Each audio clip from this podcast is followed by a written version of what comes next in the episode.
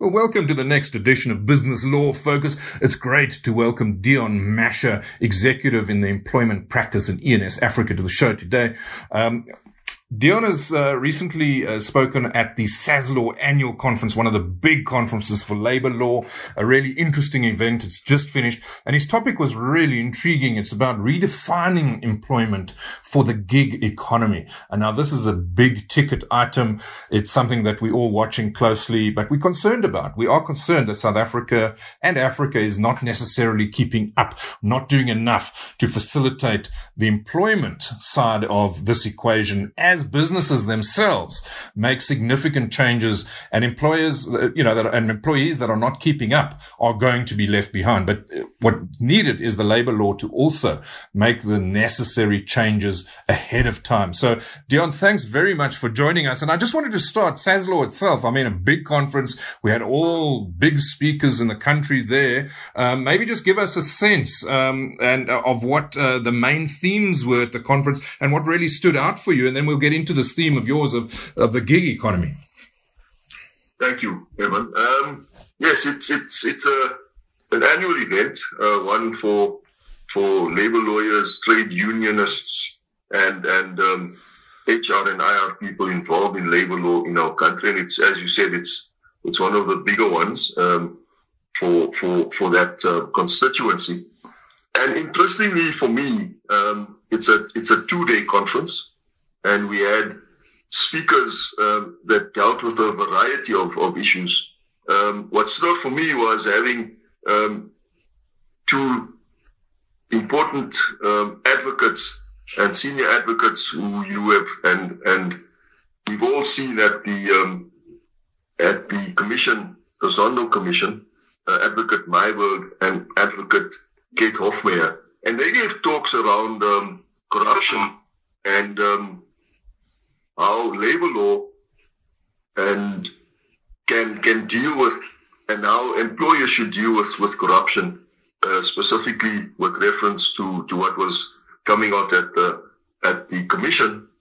And I found that interesting because what I took away from that was um, that we all, as citizens of this country, whether we are lawyers or trade unionists or HR people or executives, we need to we we need to do the right thing, and um, that's what I took out of it. Yeah, no, that's critical. Uh, I think that's fabulous that um, everyone can do more, and I think uh, the legal profession itself, um, you know, there's there's a lot more to do when it comes to this. We've recently seen, obviously, SA being being fingered for, you know, anti money laundering and not doing enough. So I think it's it's a critical theme, and and if we can all look to do more, I think that's that's the way forward in professional capacities. You know, you can't just say, well, it's the government's job. So I think that that's fabulous. We're seeing a lot of this come out of Zondo, as you mentioned. So I think that's critical. But now, just to move on on. Uh, your theme, of course, is the, the, the big one, which is how do we accelerate growth? How do we get to this fourth industrial revolution, maximize the outcomes, create jobs? I mean, wouldn't that be a wonderful thing? We've got unemployment at record lows, but um, your sense, of course, is that we're a little bit behind the curve in SA at the moment when it comes to um, the legislation, the supportive um, processes that are needed to facilitate growth in this economy. And I just wanted to start, for instance, with a number like Canada. Is if we don't do anything now, we will be behind the curve because there you've got 10% of the workforce already in the gig economy. Uh, this is huge. I mean, this is coming, right? So, um, how far behind that curve are we, and and what's needed to be done? Yeah, so we are behind the curve in terms of of numbers uh, when you compare us to Canada. Um, the latest numbers that I can tell you that my research has has um, has uncovered is that currently We've got around 30,000 workers engaged in, in location-based platform work. So, you know, people that are either doing driving type work, delivery, cleaning, etc. And another 100,000 uh, people involved in, in working online. So sitting in front of, of their computers and, and working mm. online. Um, so, so that's where we are in terms of oh. numbers, but growing every day. Yeah. Uh, so yeah, yeah, that, that, that's critical. I agree. And, and the labor legislation itself. I mean, what do you see there specifically that's needed? I mean, we, we've had a lot of labor amendments, but not really that much yet to facilitate this area of the market, right? We haven't had any. So ah. you know, our our labor laws, uh, uh, in my view, they're very good. They yes. They, they, they've got them since 1996, so they're very new. And our courts, again, in my view, have been very good at in, and, and purposefully um, interpreting our laws so that we, we attempt to cover uh, most of the issues that we face. Yeah. Uh, but we are behind in, in respect of our laws dealing with, with the gig economy and, and the people involved in the gig, gig economy. And, and so we, we need, in my view, one of two things, or maybe both. One, the legislature to start changing the legislation so that it caters for people involved in the gig economy, or two, and or two rather, um, our judges and our courts continuing to to interpret what we currently have purposefully so that we can cater for those people involved in, in the gig economy.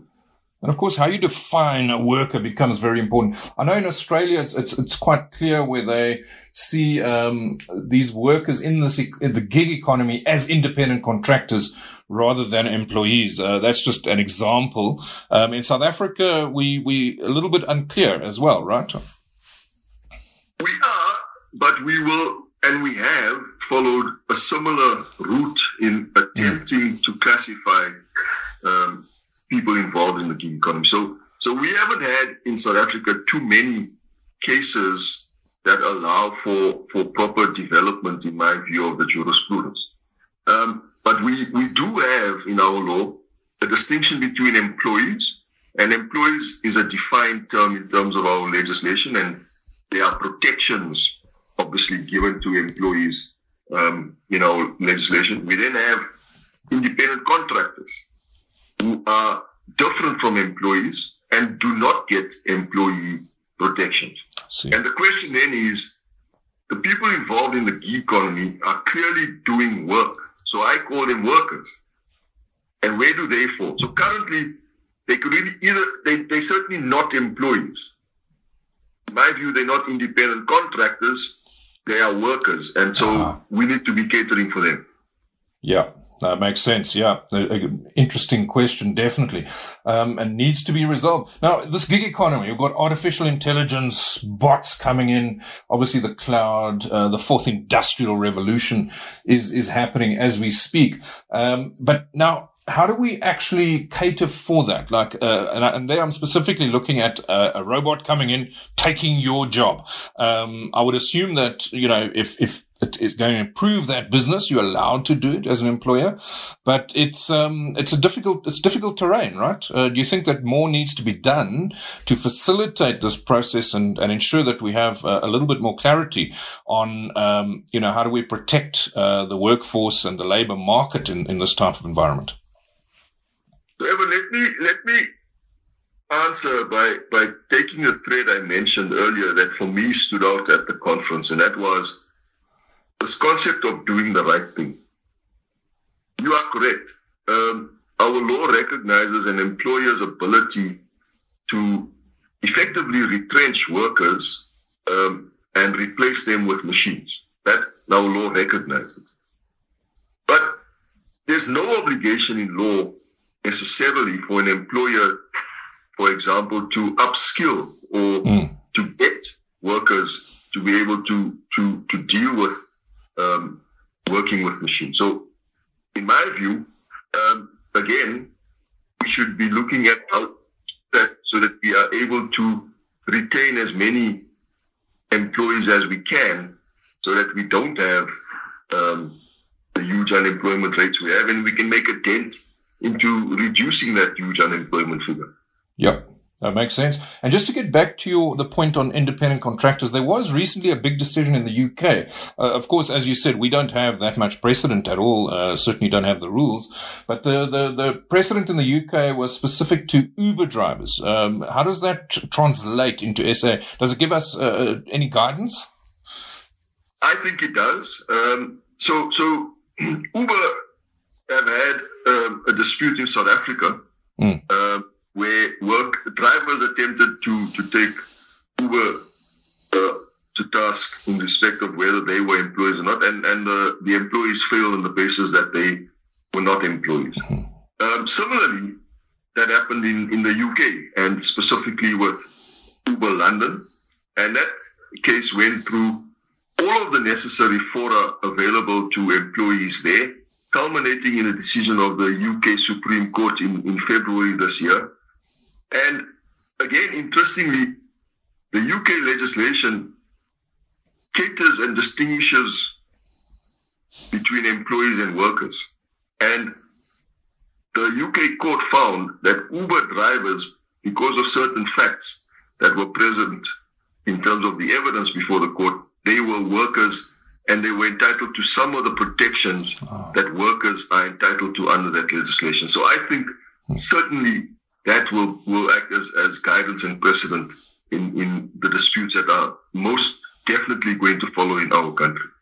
Yeah. And then I just wanted to look at, you know, investors. They want to see a country that facilitates this type of growth, you know, that is advanced, is accelerating in the right areas, embracing fourth industrial quite quickly, has workers that are capable, you know, to work in, in that field. And, I, you know, countries like India, Russia are making amendments uh, in our emerging market uh, space. I mean, is there a risk that we could lose this type of investment flow if we don't get this right? Absolutely um, investors want to get the best value for their investment. If we're not competitive when it comes to our labor market, um, I think it's it's it's common sense that an investor will go where they are able to get value. So I think we need to catch up, Evan. I think we're too far behind, and we need to catch up. Wonderful. Dion, fabulous. Been great chatting to you. It's such an interesting theme, such a theme that uh, is relatable to everyone at the moment because we're all faced with technology, with advancement in technology, with challenges and, and, potentially threats, you know, if we don't keep up uh, to our own job security. So, you know, this is a really critical uh, question that affects everyone out there. And thanks for that input um, and and really some uh, very clear, concise views on on what's needed, Dion. Thanks very much. Great chatting to you. Thank you. You're welcome.